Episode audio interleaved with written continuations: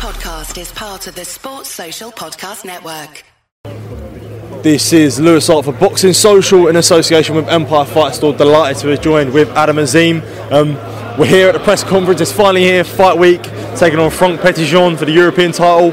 Um, a big, big step up for yourself. Um, now it's fight week. What's the sort of feeling for yourself? How excited are you? I'm very excited. You know, it's just I think it's less than two days now to the fight night. Um, looking, you know, obviously looking forward to it. Uh, Weigh-ins tomorrow as well, so I'm, I can't wait to eat tomorrow. So that's one thing. Um, but you know, I'm I'm very I'm very excited for it. I'm ready to obviously I'm not there, so obviously just take part. I'm there to take the title home.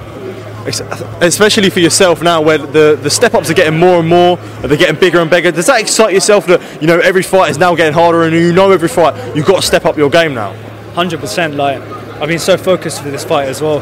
Um, I've done obviously 98 98 rounds of sparring. I think, oh no, so over 100 rounds of sparring I've done. So I've done a lot of rounds, high class. You know, obviously oppositions. Uh, had Paddy Donovan come in as well uh, for my, you know, for the training camp. So I'd like to thank him as well. Very, very good fighter as well. So. Um, so uh, you know, training camp's gone amazing. So I can't wait for Saturday night. I'm just want to, you know, obviously get in that ring and fight.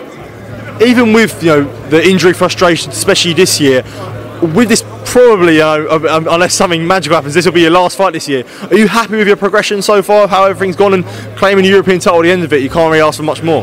Yeah, I've, you know the pro- progression's been good. More, it's, it's, more like I've been banking the rounds this year. Uh, I could have had another, I could have had another two more fights. I was meant to have five fights this year, but was unfortunately uh, I was meant to fight straight after. You know, obviously the February fight hurt my hand.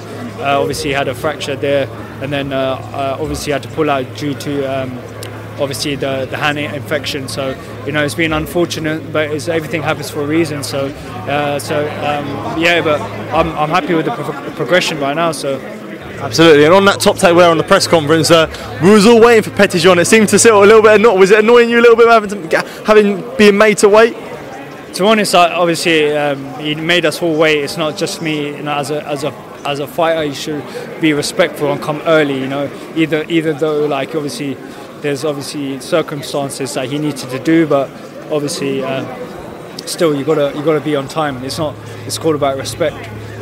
Especially with yourself saying that, um, someone like yourself, one thing that people always credit to you is how respectful you are and how sort of you, you lead yourself as as a, true professional in and outside the ring. Is that something that you know you focus on, you work on? You know, even you know inside the ring I can do the damage, but uh, people you know like me outside the ring for the way I act, and you know you aren't sort of this guy that will come out and you know say extravagant things. You're very professional. So is that an important thing that you focus on?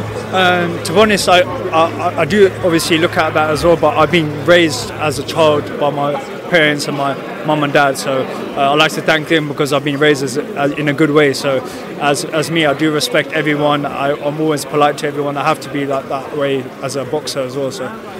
Absolutely, and for yourself now, where you look look to push on in 2024 for big fights. We know that there was a talk of the Dalton Smith offer. Um, guys like Keyshawn Davis has called your name.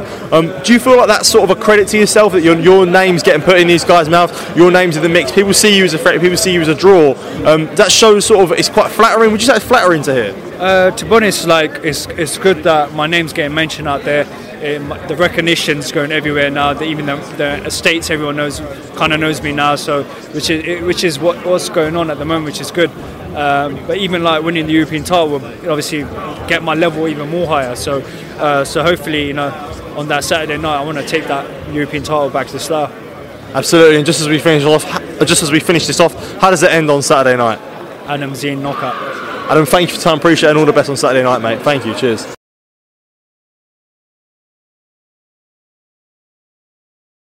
Sports Social Podcast Network.